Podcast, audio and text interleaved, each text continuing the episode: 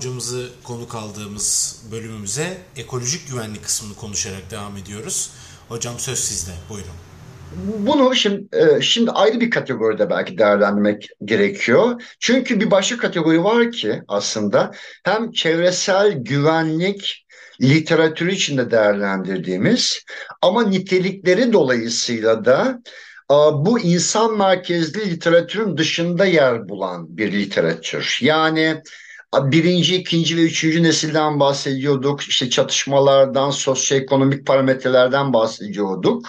Ama öyle bir aslında bir e, durum daha var ki bütün bunların hepsi dönüp dolaşıp bizi bu biraz önce bahsettiğim insanı merkeze koyan, e, insanın ve bağlı e, insana bağlı ekosistemlerin durumunu aslında önceleyen bir e, çevresel güvenlik ya da çevre güvenlik ilişkisini ortaya çıkartıyordu. E, oysa ki e, bir paradigma değişikliği de diğer taraftan gerekiyor. Bu paradigma değişikliğini aslında e, şu anki tartışmalardan da yola çıktığımızda daha fazla ekolojik güvenlik kavramının e, sağladığını görüyoruz. E, yani çok kabaca bahsetmek gerekirse ekolojik güvenlik dediğimiz şey biraz önce girişte bahsettiğim e, e, güvenliği sağlanacak olan referans aktörün gezegen olduğu ve dolayısıyla ekosistem olduğu e, insanın, insanlığın bu yapı içerisinde e, evet baskın dediğin gibi en akıllı tür ama diğer türlerle bir onlardan yalnızca biri olduğu e, ama diğer taraftan da hem diğer türlerin geleceğini hem de ekosistemin geleceğini ciddi anlamda a, tehlikeye attığı bir tür olduğunu e, bu yaklaşım benimsemezsek eğer biz a, kendimizi e, doğa merkezli, eko merkezli bir yaklaşımın içerisinde baskın olan, evet kural koyan ama diğer taraftan da geleceği, var olması, bekası dediğimiz aslında durumun da diğer türlere bağlı olduğunu e, kabul ettiğimizde ancak aslında bu ekolojik güvenliği sağlamış olabiliyoruz. Bu da e, son dönemde özellikle yine iklim değişikliğiyle beraber daha fazla ortaya çıkan bir e, tartışma olarak karşımıza e, çıkıyor. E, çok özür dilerim. Hani merak ettim sistem beka meselesi deyince şeyi sormak istedim. Çünkü Sezen'in tezinde de o vurgu vardı. Master tezinde o biraz daha detaylandıracaktır belki. Hani iklim değişikliği o güvenlikleştirilmiş alanla siyasallaşmış alan arasında sanıyorum bir yere tekabül ediyor. Yani hem çevresel güvenlik hem de ekolojik güvenlik literatürü arasında böyle bir alana sıkışmış vaziyette gibi gözüküyor. Yani Hı-hı. o soruyu kurgularken Sezen daha rafine etti. Belki yorumu var bilmiyorum ama Hı-hı. siz beka meselesi deyince o noktadan hani tutmak istedim. Bilmiyorum Sezen Aynen. belki ekleme yapabilir. Orayı hani belki açmanızı rica edebilecektik Sezen'in bir eklemesi varsa. A- aynen haklısın Erman. Şimdi iklim değişikliği çok hem e, düzey olarak çok ciddi bir sorun olduğu için hem de çok güncel bir sorun olduğu için aslında bu çevresel güvenlik literatürünün birçok boyutundan şey yapıyor, giriyor meseleye. Dilersen şöyle yapalım. Ekolojik güvenliğe bir nebze ara vereyim ben. Senin e, bu bahsetmiş olduğun çok önemli mesele. Ona değinmeye çalışayım.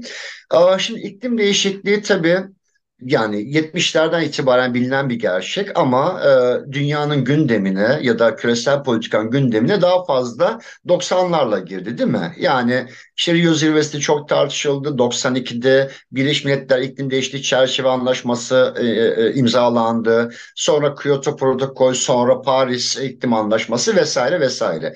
Yani hem uluslararası ilişkilerde hem de küresel politikada bunu sıkça tartışır hale geldik.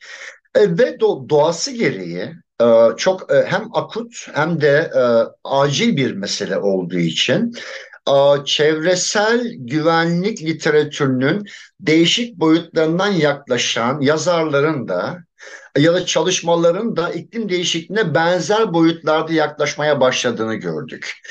Şimdi burada birkaç noktayı vurgulamak istiyorum ama ona gelmeden önce belki şunu da söylemek lazım.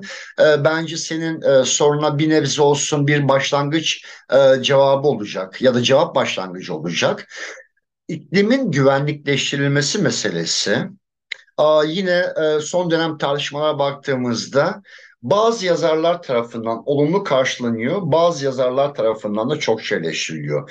Olumlu karşılayanlar şunu söylüyorlar. Diyorlar ki iklimin güvenlikleştirilmesi Evet bizi e, belki e, güvenlik kavramının çok o geleneksel noktalarına götürüyor olabilir tartışmasına ama yine de özünde iyidir.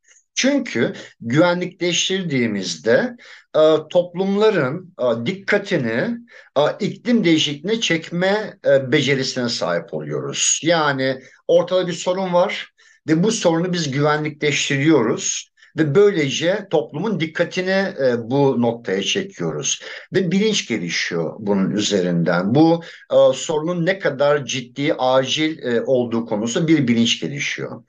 Ama diğer taraftan bunu eleştirenler de şu noktayı vurguluyorlar ki bence haklılar.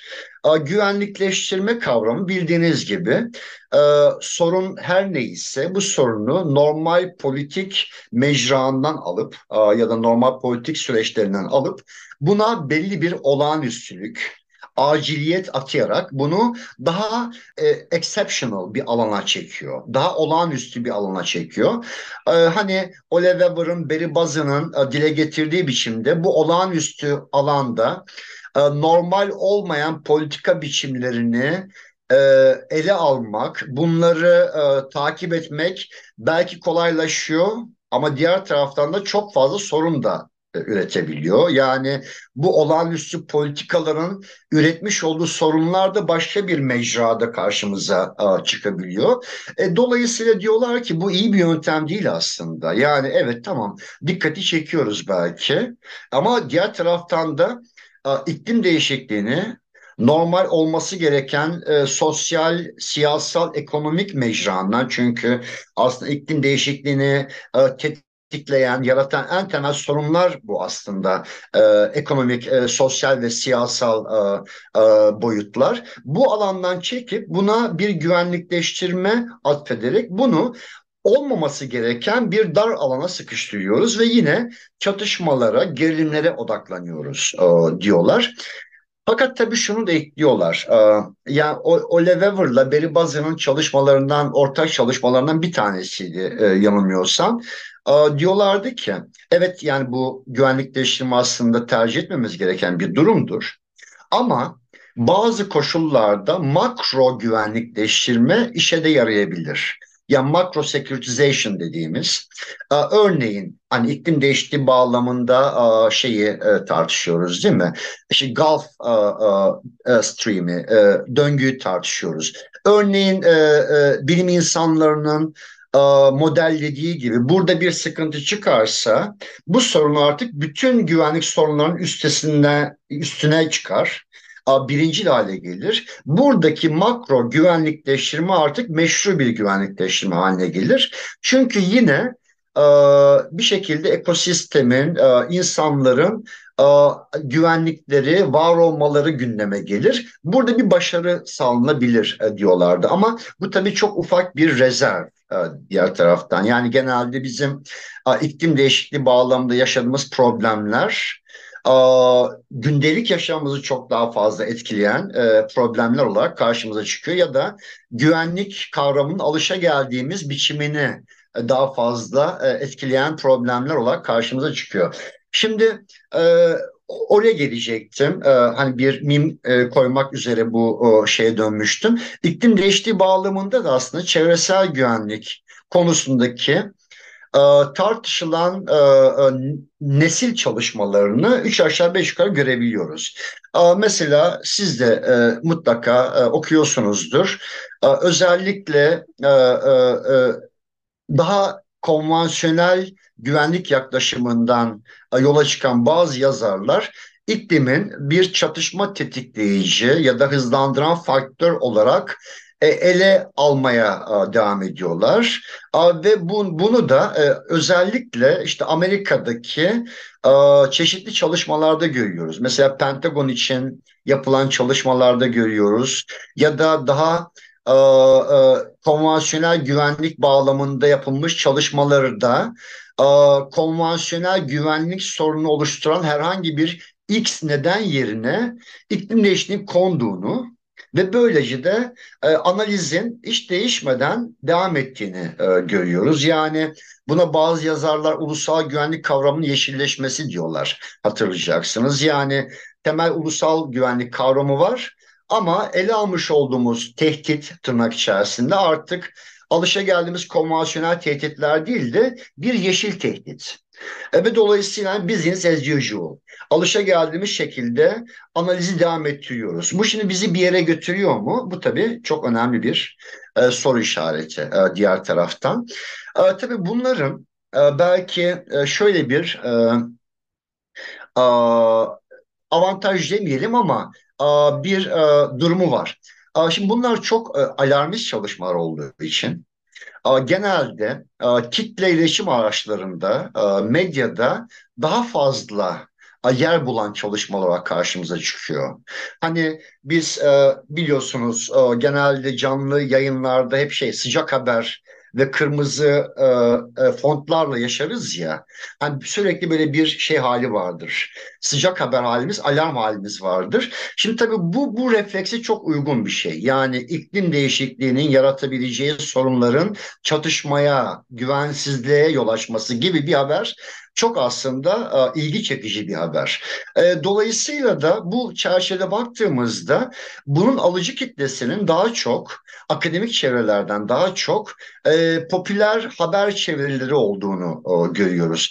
Hatta bir çalışma yapılmıştı, onu gönderebilirim size. Şu ana kadar iklim konusunda, iklim ve güvenlik ikili kavramını beraber alan ve bunun çatışmayla olan ilişkisini inceleyen e, bu çalışmanın bulguları mesela çok ilginçti. Yani e, çok ağırlıklı kesimi bu çalışmaların iklim değişikliği herhangi bir çatışmaya, herhangi bir nedenle çatışmaya yol açacağı konusunda çok şüpheyle yaklaşıyor. Tabii elimizde henüz yeteri veri yok.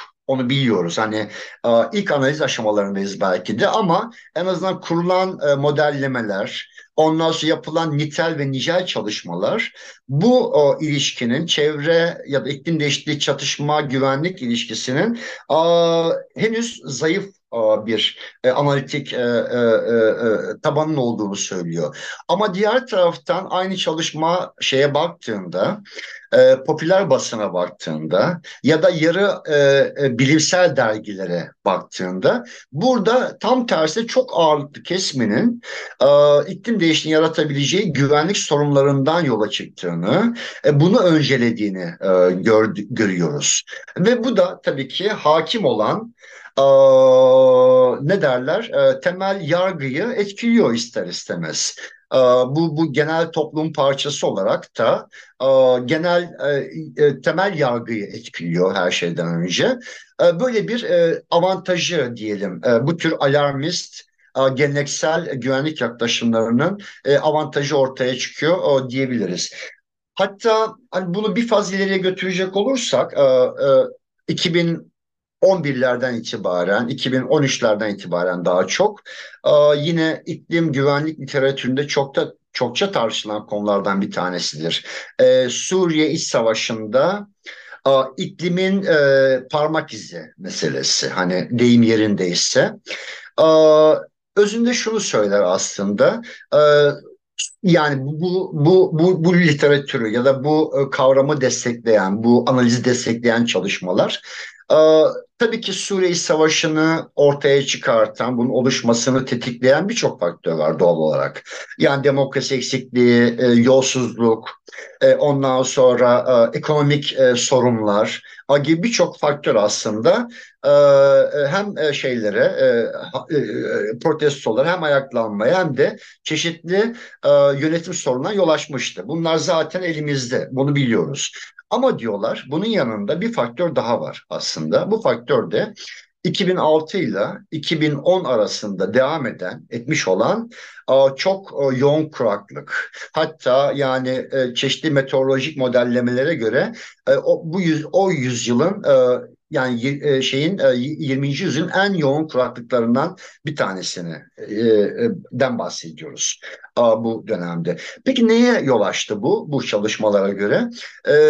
Özellikle kuraklığın yaşanmış olduğu bölgeler Kuzey Suriye e, bölgesi olduğu için ve ağırlıklı olarak da tarımsal üretimin e, e, hakim olduğu yerler olduğu için bu kuraklık tarımsal üretimin düşmesine, bu tarımsal üretimin düşmesi hem yiyecek fiyatlarının, besin fiyatlarının artmasına hem de en az bunun kadar önemlisi tarımda çalışan nüfusun işsizlikle karşı karşıya kalıp bunun sonucunda da şehirlere göç etmesine işte Dera gibi, Halep gibi, Şam gibi hani bunlar Suriye Savaşı'nda çok sembol şehirlerdir bildiğiniz üzere. Çok e, sıkça e, duyduğumuz ve savaşın e, e, odaklandığı, yoğunlaştığı şehirlerin başında e, gelir.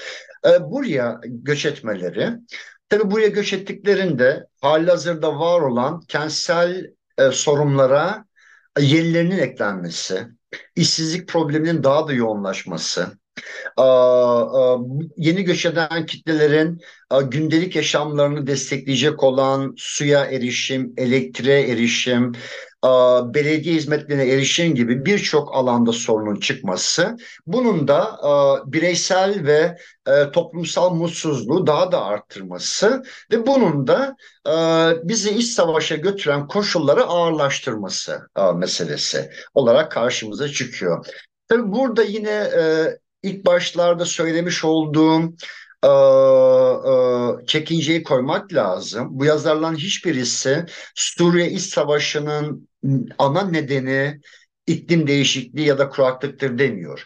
Bu yine hızlandıran etmen ya da e, tehdit çarpanı olarak e, dile e, getiriyor. Hatta Thomas Friedman ve başka yazarlar e, şeyin e, e, e, kuraklığın aslında hani e, İngilizce deyimiyle devenin üzerindeki son o saman olduğunu, e, dolayısıyla bunun da e, e, toplumsal sözleşmenin bozulmasına yol açtığını ve savaşında e, tetiklediğini ve bundan sonrasının çok daha hızlı geliştiğini e, söylüyor. Ama tabii e, bunun içerisinde e, işte e, e, Döşatel gibi bazı yazarlar ise şunu söylüyorlar. Diyorlar ki evet tamam hani iklim değişikliği ve kuraklık önemli bir sorundu. Ama bu sorun 2006'da kuraklıkla tetiklenen bir sorun değildi. Zaten Suriye'de 1950'den itibaren tarım politikalarında, sulama politikalarında çok ciddi sorunlar vardı. Verimsizlik vardı.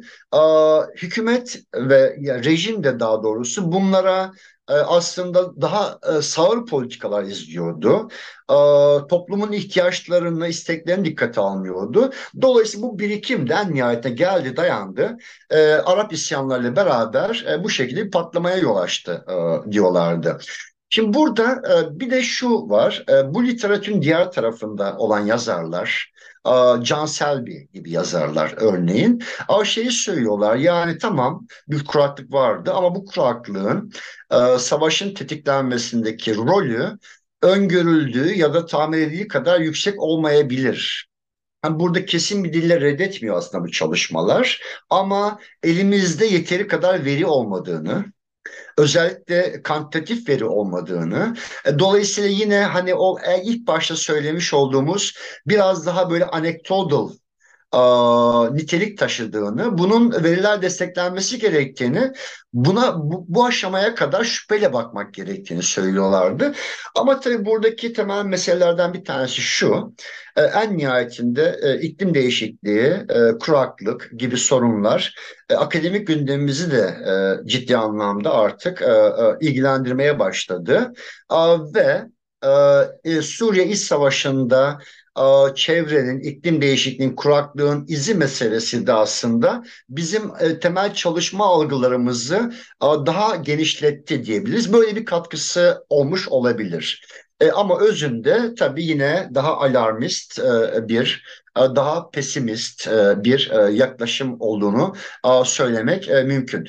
E, tabii iklim değişikliğinden oluşan kırılganlıklarımızı böyle mi çözebileceğiz? Bu yine çok büyük soru işareti. Şimdi buradan e, o bıraktığım ekolojik güvenlikteki e, konuya tekrardan geçecek olursam hani madem böyle çözemiyoruz o zaman ne yapmak gerekiyor? Belki de en temel cevap e, yine biraz önce bahsettiğim e, e, antroposantrik değil, ekosantrik, e, doğa merkezci, insan merkezcilik yerine bir yaklaşımın benimsenmesi. E, şimdi bunu da aslında benimsememiz gerektiğini bize e, ciddi anlamda gösteren e, e, indikatörler var e, nihayetinde. E, iki kavramdan bahsetmek istiyorum e, bu indikatörleri ele almaya çalışırken. Birincisi antroposen kavramı. E, mutlaka biliyorsunuzdur. O son dönemde çokça e, kullanılan kavramlardan birisi haline gelmeye başladı. E, antroposen, e, kabaca söylüyorum, insan çağı demek. Yani bazı e, e, yazarlara göre e, artık biz e, dünyada, gezegende daha doğrusu insanın bir baskın ve hakim güç olarak bir e, jeolojik e, aktör haline geldiği dönemi yaşıyoruz. Yani bir önceki dönemi düşünelim, Halosen çağını. Neydi? Belirli jeolojik faktörler vardı. Bu faktörler sonrasında insanlığın yaşamasına uygun koşullar oluşmuştu. İnsanlık yaşadı, gelişti, toplumsal hale geldi, sanayileşti vesaire vesaire. Yani yaklaşık 12 bin yıl süren bir süreçten bahsediyoruz Halosen. Ve bu bir jeolojik dönem idi. Ee, antroposeni savunan, yani antroposene tabii bunun karşıt görüşleri de var. Yani bunun bir e, aslında jeolojik e, çağ olarak nitelendirilemeyeceğini henüz e, savunan görüşler de var. Ama tartışıldığı için ben söylemek istiyorum bunu. Bu jeolojik çağın ise en temel meselesi insanların eylemleriyle, aksiyonlarıyla, e, kalkınmasıyla, kaynak kullanımıyla artık jeolojik olarak gezegeni değiştiren bir aktör haline dönüşmesi meselesi. Ve diyorlar ki biz artık antroposen çağında yaşamaya başladığımızı, bunun da başlangıcını e, çeşitli yazarlar çeşitli biçimlerde değerlendiriyorlar. Ama belki de şu aşamada en çok kabul gören görüş antroposen çağının sanayileşme dönemiyle başladığı yani 1700-1800'lerle başladığı e, yönünde ama daha erkene, erken kapitalizme e, e, götürenler var. Daha önceki dönemlere götürenler de var. Fakat hepsinin ortak noktası insan artık bu dönemi, bu jeolojik dönemi etkileyen önemli bir aktördür. Şimdi şeyi Paul Crutzen yani bu kavramı ilk kullanan yazarlardan bir tanesi 2002'de kullandığında aslında şöyle bir dönemleştirme yapıyordu ve sonraki yazılarında e, tabii ki. E, diyordu ki e, antroposen çağını e, üçe ayırabiliriz. Hatta bunu e, son yazılarından bir tanesini daha belirgin e, dile getiriyor idi. E, birinci dönem sanayileşme dönemi isim koymak gerekirse e, diyor. E, yani 1700 ya da 1800'lerden itibaren başlayan sanayileşmenin yaratmış olduğu çevresel baskılar. Ve tabii ki bunun içerisinde iklim değişikliği başta bildiğiniz üzere. Yani özellikle e, karbondioksit ve metan e, konsantrasyonlarının artması ve bizim şu anda bulunduğumuz duruma bizi getiren sürecin ilk başı diyebileceğimiz bir e, durum. Sanayileşme dönemi. Dolayısıyla giderek artık hem iklim değişikliği bağlamında hem çevresel kaynakların kullanılması bağlamında hem de biraz sonra değinmeye çalışacağım gezegenin sınırlarını zorlamak bağlamında önemli bir e, dönem. Birinci, e, birinci dönem e, diyor. İkinci dönem ise 1945 ile 2015 arası kabaca bahsedebileceğimiz dönem. Buna da yani Türkçe'ye çevirdiğimizde büyük hızlanma diyebileceğimiz Great Acceleration dediği bir dönem. Yani sanayileşme dönemiyle karşılaştırıldığında insanlığın çok daha baskın bir biçimde çevresel e, koşulların bozulmanın kötüleşmesini hızlandırdığı dönemden bahsediyoruz. E, nedir tabii bu dönemin temel özellikleri? Bir defa siz de çok iyi biliyorsunuz. Elden itibaren çok daha fazla artan hızdaki sanayileşme, tüketim e, kalıplarının değişmesi, biraz önce bahsettiğim nüfus artışının çok hızlanması, ve artık çok daha fazla kaynak ihtiyacının doğması, bilinçsiz tüketim, kirletici tüketim, yine Birleşmiş Milletler verilerinden yola çıkmak gerekirse küresel ekonominin 5 kat büyümesi o dönem içerisinde yanlış hatırlamıyorsam. Yani birçok aslında faktör bu 60 yıllık dönem, 3 aşağı 5 yukarı diyebileceğimiz 60 yıllık dönemde insanlıkın var olduğu çağdan bu yana olan çevresel bozulmayı çok daha büyük miktarda hızlandırdı. Büyük hızlanma aslında bu anlama geliyor. Fakat şimdi belki üçüncü aşamadayız diyor. Ve bu biraz daha belki umut var bir aşama. Bunu da gezegenin e, bekçileri e, diyelim çevirebileceğimiz bir e, kavramla adlandırıyor. Diyor ki 2000 lerden itibaren başlayan ama 2010'lardan itibaren artık giderek daha yoğunlaşan bir bilinç artışı görüyoruz insanlıkta. Dolayısıyla insanlık oluşan çevresel bozulmanın boyutlarını önceki dönemlere karşılaştırıldığında çok daha fazla fark etmiş durumda. E, dolayısıyla artık bir tür gezegenin bekçiliğini yapmaya başlamış durumda. Gerek üretim ve tüketim kalıplarını değiştirmeye çalışarak, gerek çeşitli önlemler almaya çalışarak ki işte Paris İklim Anlaşması belki de bunların son örneklerinden bir tanesi. E, dolayısıyla bu daha umut var bir dönem. Tabi bu dönemin nasıl şekilleneceğini göreceğiz nihayetinde gelecekte. Hani e, siz de takip ediyorsunuzdur mutlaka. Çeşitli e, hükümet dışı örgütler, çeşitli platformlar, hatta belki de en önemlisi benim en çok değer verdiğim e, gelişmelerden bir tanesi gençler. Bunu çok çok daha ciddi biçimde bizle bizim jenerasyonumuzdan karşılaştırılan çok daha ciddi biçimde ele alıyorlar.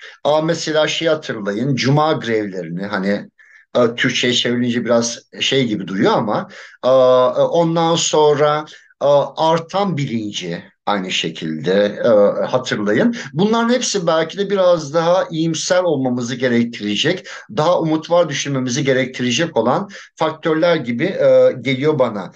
E, o zaman şöyle diyebilir miyiz? Umut var, bu umut var dönemi içerisinde işte Fridays for Future gibi gençlerin, e, bireylerin e, sorumluluk kalması ve bu sorumluluğu savunması, bunu sürdürmesi.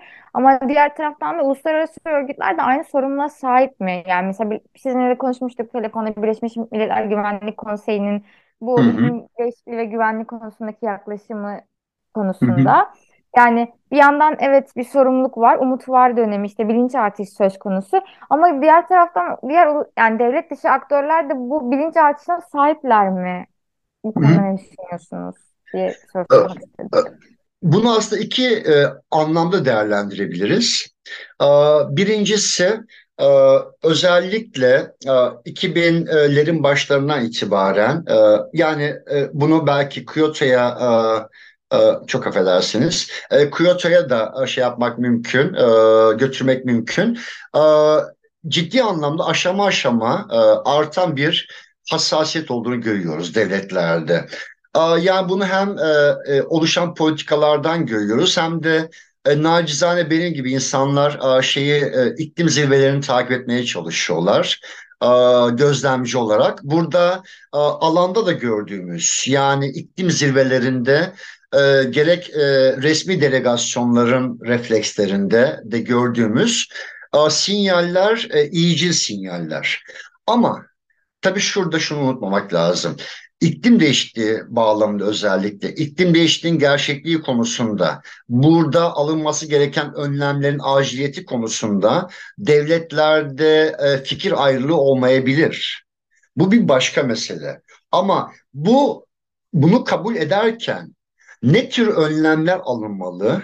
Bu önlemler küresel bazda bütün devletlerin içerisinde olacağı biçimde nasıl alınabilir? Burada tabii işin içerisine devletlerin çeşitli kaygıları giriyor. Yani ekonomik çıkarları giriyor, sanayileşme biçimleri e, giriyor, e, ulusal genel çıkarları e, giriyor. Dolayısıyla her e, aktörün, resmi aktörün yani yalnızca tabii devletlerden bahsetmiyoruz. Avrupa Birliği gibi yapılardan da bahsediyoruz. Oradaki görüşmelerdeki resmi yapılar bağlamında.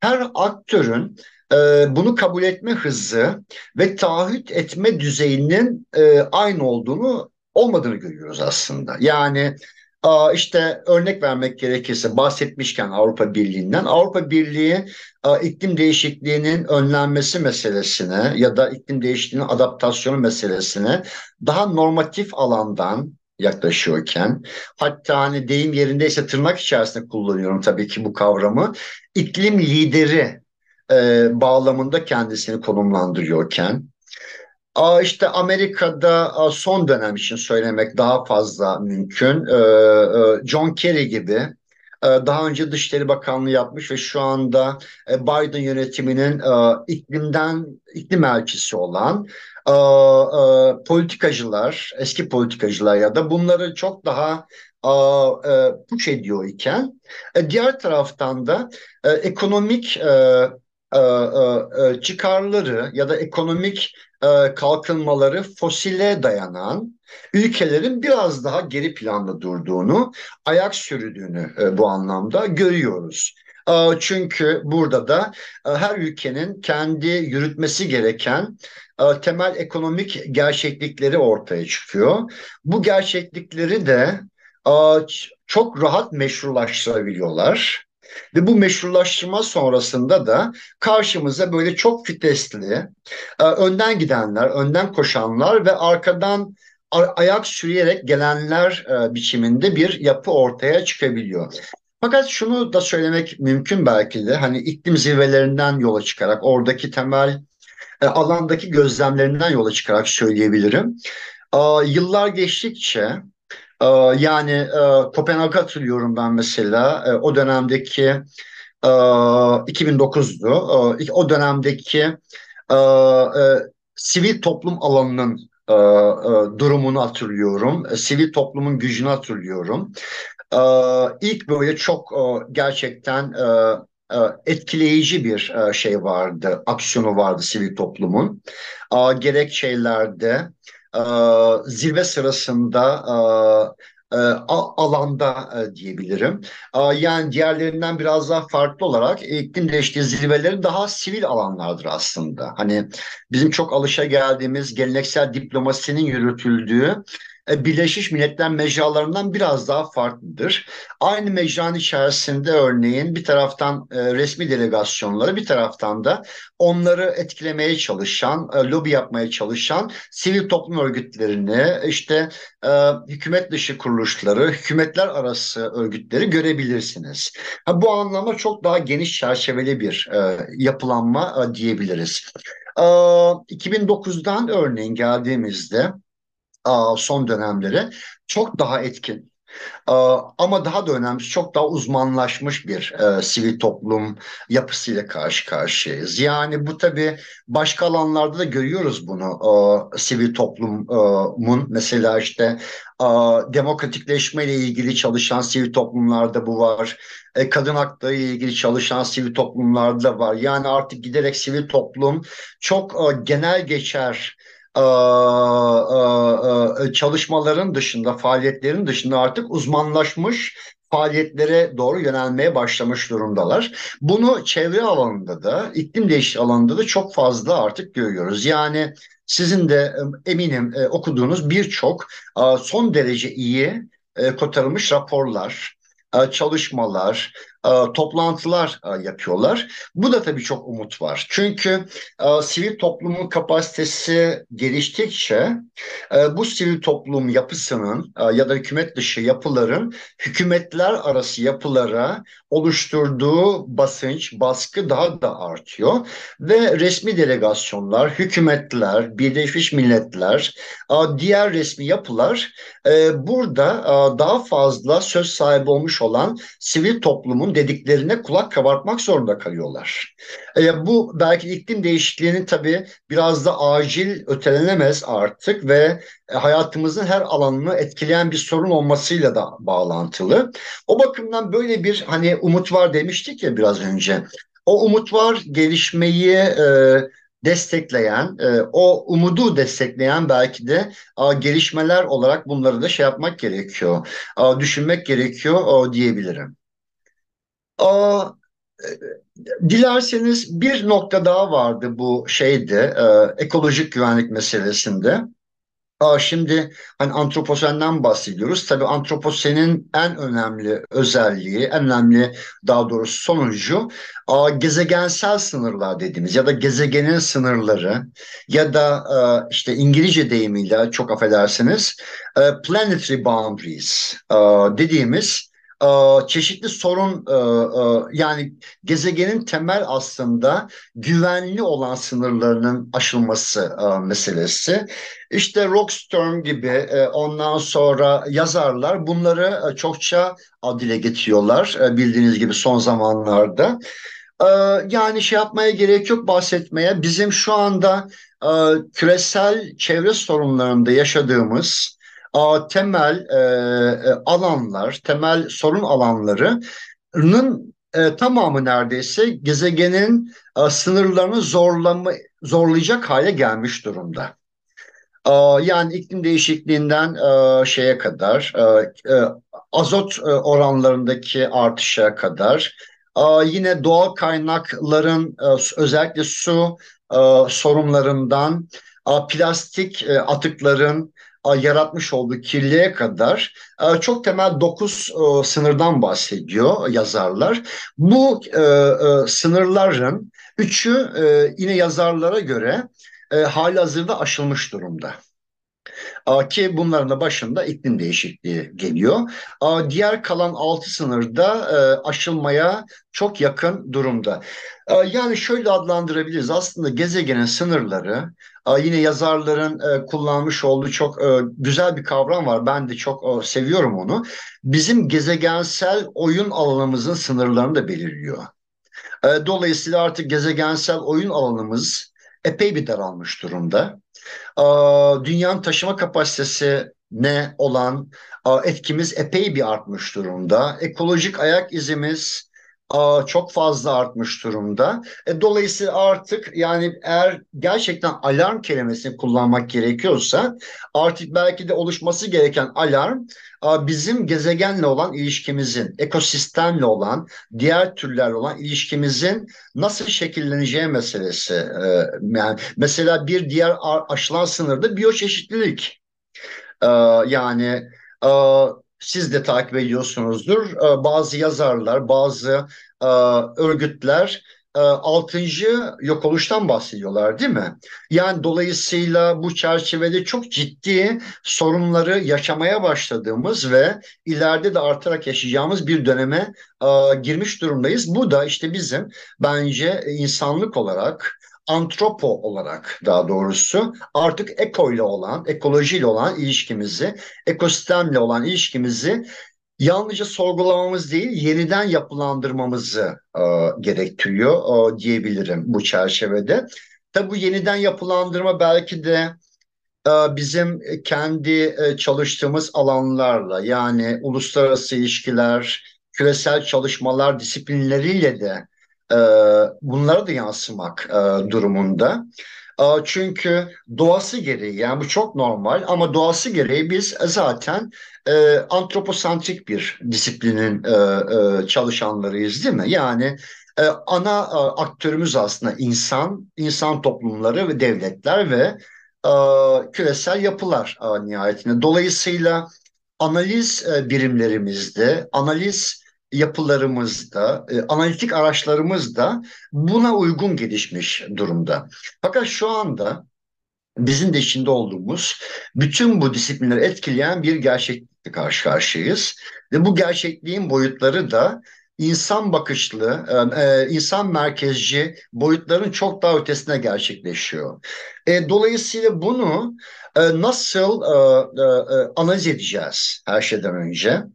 Bizim kendi araçlarımızı yani diplomasi gibi, işbirliği gibi örneğin araçlarımızı bu kurumsallaşma gibi örneğin ya da kurumların rolü gibi araçlarımızı ve yaklaşımlarımızı nasıl bu yeni duruma adapte edeceğiz? Ya da bu yeni duruma uygun nasıl başka araçlar bulacağız? E, bu da belki bu disiplin içerisindeki öğrenciler olarak hepimizin e, bulması gereken cevapları da beraberinde getiriyor. Erken bazı tartışmalar var, e, çalışmalar var. Belki hatırlayacaksınız 2016'da e, Burke ve diğerlerinin yapmış olduğu çalışma var. Hani gezegensel manifesto olarak adlandırıyoruz kısaca. E, Milenyum'da çıkan bir yazıdan bu biliyorsunuz bu tartışma türedi. Yani artık uluslararası ilişkilerin sınırlarına ulaştığımız, dolayısıyla da bu sınırların bu şekilde kurgulandığında e, çevre sorunları gibi, iklim değişikliği gibi temel e, meseleleri çözemeyeceği, bu sınırlarının alışa geldiğimiz sınırların çok daha ötesinde şu anda olduğu bu sorunların. Bunun da yeni bir bakış, yeni bir e, küresel e, ne diyelim disipliner bakış gerektirdiğini e, savunan yazarlar bunlar. Bu tabii çok hem taraftar topladı çünkü hani çeşitli mecralarda aslında az ya da çok kendi çalıştığımız alanlarda da belki bunun bu bakışın e, yani geleneksel bakışın darlığını e, gözlemliyoruz, hissediyoruz. Analitik araçlarımızın yetersizliğini görüyoruz. E ama tabii e, mesele e, ekosistem ve e, çevre ve iklim değişikliği olunca e, zaten en kapsamlı e, sınır bizim de e, daha dar sınırlara e, sahip bir disiplin olarak nasıl e, ele alacağımız, nasıl cover edeceğimiz artık önemli bir soru olarak ortaya çıkıyor. Ha, bunun cevabını şu aşamada bulmuş muyuz? E, tabii ki değil. Hani çok ilk aşamasındayız diyebiliriz. E, ama e, e, şeyle karşılaştırıldığında yani e, 2000'lerin başıyla karşılaştırıldığında ben tabii bu kendi gözlemlerim ve kendi akademik okumalarımdan yola çıkarak 2000'lerin başıyla karşılaştırıldığında çok daha iyi durumdayız disipliner açıdan diyebiliriz. Yani hem çalışmaların sayısı, miktarı artmış durumda hem analitik olarak çok iyi gerçekten çalışmalar ortaya çıkıyor. Ee, çevre çalışmalarının e, sınırları artık genişliyor ve normalleşiyor aynı zamanda. Yani çünkü biliyorsunuz e, daha eski dönemlerde, daha eski yıllarda uluslararası ilişkilerin merkezinde kalan sorunlar vardı. Savaş ve barış çalışmaları, geleneksel güvenlik çalışmaları gibi. Bir de periferinde kalan olgular vardı, çevre e, gibi. E, dolayısıyla periferde kalan sorunlar e, ne yazık ki ana gündemde, uluslararası ilişkilerin, küresel politikanın ana tartışma gündemlerinde çok az yer bulabiliyorlardı. Belki şu anda yaşadığımız ekolojik sorunlar e, bu bu e, bu çerçevede e, bizi de tetikleyici bir e, rol e, üstlenmiş durumda artık. E, daha fazla e, çevre sorunlarına bakar, daha fazla çalışır hale geldik. Belki de bu da bizim disiplinimizin umut var gelişmesi olsun diyebilirim son nokta olarak. Hocam çok teşekkürler. Gerçekten yani bölümün tadı yani bir ders yani bir dönemlik dersi belki de hani bir, bir saate sığdırdınız. Öyle bir teveccühün. e, bir de yani sohbet niteliğinde de oldu. Bizim için de çok öğretici. Tabii özellikle benim için. Ben konunun biraz daha dışındayım. Sezen tabii bunu kaç senedir çalışıyor artık. Dolayısıyla yani benim öğrenciyim daha fazla şey oldu ama belki çok teşekkür size, ederim. Estağfurullah hocam biz teşekkür ederiz. Belki hani son nokta olarak hani sizi de çok tutmak istemeyiz ama şunu da sormadan hani çok Hı. bırakmak istemedik. Ee, Sezen'in hani kurguladığı bir soru bir de bizim hani beraber düşündüğümüz bir örnekti ama siz disiplinin sınırları dedikten sonra aslında çok da güzel belki de oturacak. Çünkü belki de bu hani iki yaklaşımdan aslında temel olarak bahsettik. Yani hem çevresel güvenlik hem ekolojik güvenlik. Bu iki yaklaşımın arasındaki o interdisiplinerlik vurgusu e, yeni bir boyut kazanıyor mu? Hani geleceğe dair projeksiyonlar yaparken belki sizden bir de bunu duymak isteriz. Bir de bir Hı. örnek olarak hani bu noktada aslında iklim değişikliğini konuştuk, çevresel güvenlik, ekolojik güvenliği konuştuk ama tabii çok yakın zamanda bir de bir deprem örneği yaşadık. Bir de çok yakın zamanda gündeme gelen ama depremde belki biraz da sümen altı edilen ve Sezen'in memleketi Adana'nın e, çöp ithalatı meselesi.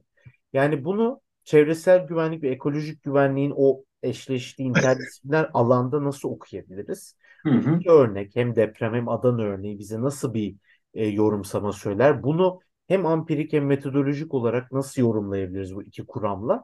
Hı E, hı. bununla dilerseniz bitirelim hocam. Peki. Ee, çok teşekkürler. Çok güzel bir soru Erman. Ee, birinci sorunun cevabını hemen vereyim. Kesinlikle evet.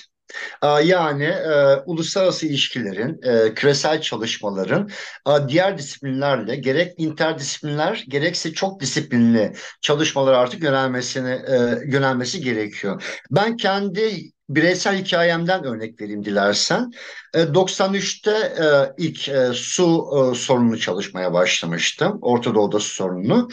Ve o dönemde mesela e, e, gerek interdisipliner çalışmaların azlığı dolayısıyla e, gerekse interdisipliner bakışın e, biraz daha geri planda kalması dolayısıyla ilk başlarda e, meselenin boyutlarını kavramakta, anlamakta epey bir zorlandığımı hatırlıyorum. Yani almış olduğumuz eğitim aslında daha e, dar bir e, eğitimdi. Özellikle ben hani biraz daha lisans düzeyinde her zaman söylüyorum kendi öğrencilerime de ben soğuk savaş öğrencisiyim.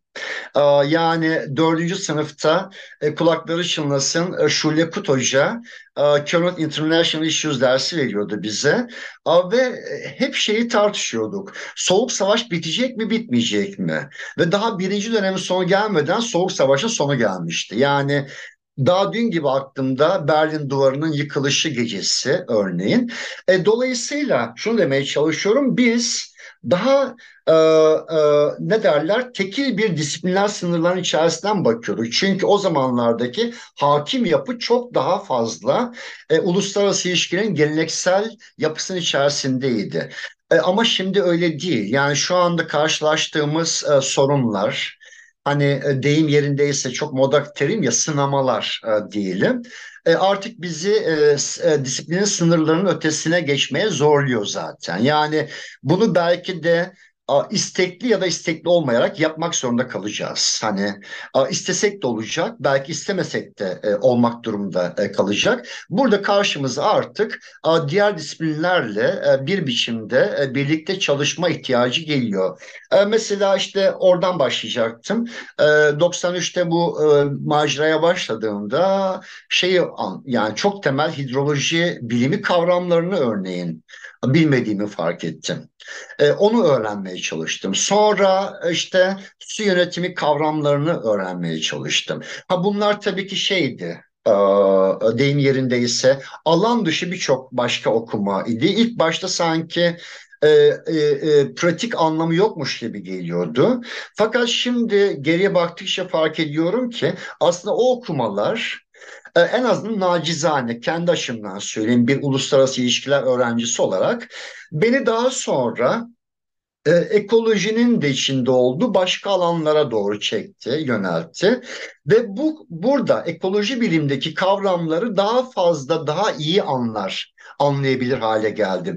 Yalnız şunu lütfen yanlış anlamayın, şunu iddia etmiyorum. Bir ekolojist gibi, bir ekoloji bilimci gibi hakimim demiyorum. Nasıl bir ekobilimci, ekolojist, ekobilimci, uluslararası ilişkilerin bizim alışa geldiğimiz teknik kavramlarına hakim olamazsa, belki bizim de uluslararası ilişkilerciler, siyaset bilimciler olarak buna hakim olmamız çok fazla mümkün olamayacak. Ama sorunu çözmek için gereken minimal koşullardaki interdisipliner bakışı geliştirmemiz gerekiyor bence. Bunu geliştiremediğimiz takdirde o sınırları anlamamız, o kompleks çerçeveyi anlamamız çok fazla mümkün değil. Yani burada yalnızca tabii konumuz çevre olduğu için, iklim değişikliği olduğu için ondan bahsediyoruz ama e, bu alanları genişletebiliriz. Mesela e, işte göç çalışmaları aynı şekilde interdisipliner bakışı e, getiriyor değil mi? Yani e, sosyoloji bilmezseniz, e, temel ekonomi bilmezseniz,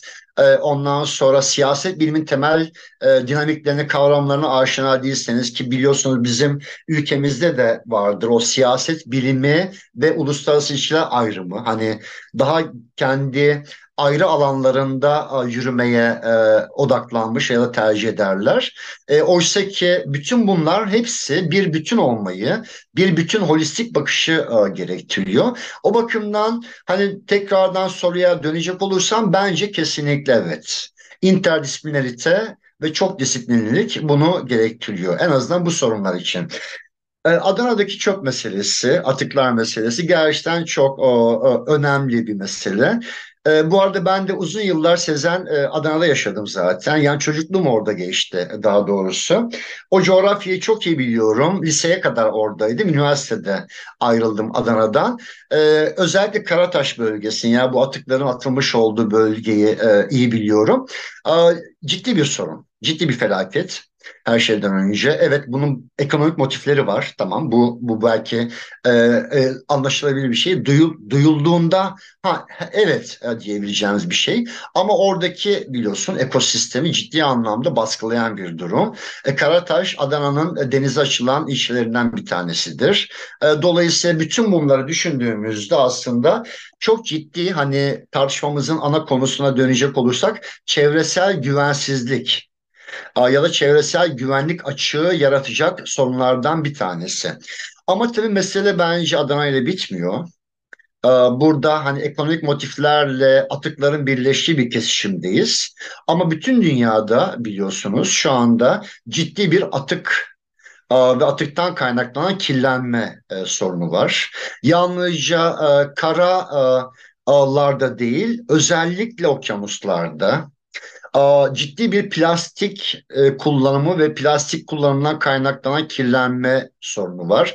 Hani burada tekrardan meselenin e, beyziğine dönmeye gerek yok. Plastiğin ne kadar zararlı olduğu konusunda hepimiz biliyoruz bunu, fikir sahibiyiz.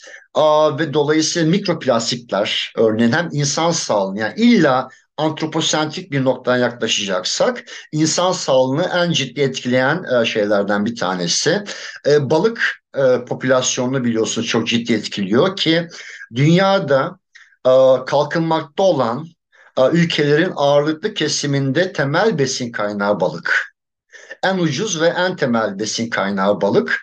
Dolayısıyla birçok katmanlı sorunu e, karşımıza çıkartıyor diyebiliriz. Plastik kirliliği ve atık kirliliği.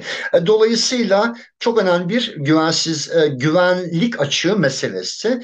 Türkiye'nin de yaşadığı açıklardan bir tanesi. Bu güvenlik açığından bir tanesi diyebiliriz. Tabii Adana son örneklerden bir tanesiydi ama Marmara bölgesinde de biliyorsunuz bunu yaşıyoruz. Özellikle e, sanayileşmenin çok yoğun olduğu yerlerde başka sorunlar yaşıyoruz. Mesela sağlık sorunları yaşıyoruz. Çünkü hava kirliliği e, çok yüksek olan değerlerde sanayi bölgelerinde. Bütün bunlar hepsi aslında o temel e, holistik yaklaşımın parçası olması gereken e, şeyler. Zaman zaman güncel olarak bazıları ön plana çıkıyor.